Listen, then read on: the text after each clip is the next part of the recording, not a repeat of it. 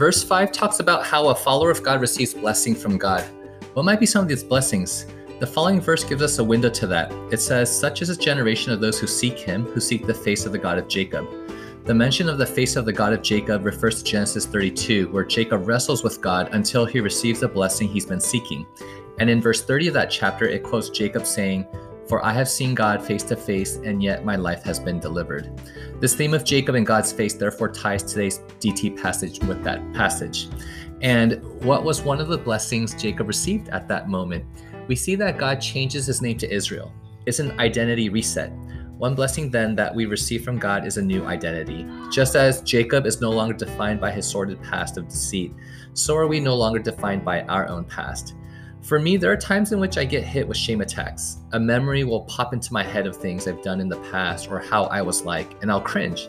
But one blessing that God has given me is that I am no longer that person of the past. Sometimes, as people share their burdens with me, they'll bring up all these regrettable things they've done and said in the past, and will be overwhelmed by shame. This after they already went through the repentance process. What I have to tell them is look, God has given you a new identity. You're not the same person as back then because God has come into your life to do a new work. In other words, what comes with the new identity God gives us is that we can be freed from the burdens of our past sins. For those of you weighed down by memories of your past sins, if you've genuinely wrestled with God and submitted to Him, you know, God has made you into a new person, and you no longer have to be weighed down by that old former person. And that's a real blessing from God indeed. For me, I felt struck by the command to lift up your heads that the King of Glory may be may come in.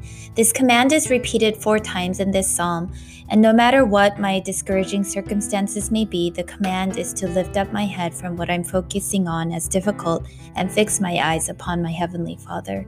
When I choose to give in to my emotions, God is absent from the picture and cannot enter in.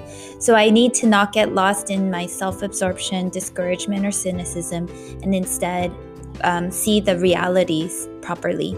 I think often people think that they have no control over their emotions, and when something discouraging happens, they get lost in the emotion, and God is simply not in the picture. But we have a choice to make. We can choose to lift up our eyes to God and bring Him into the situation. I can lift up my anxieties and concerns before my Heavenly Father in prayer, and no matter what my current circumstance, there's so much to praise and thanks, thank God for.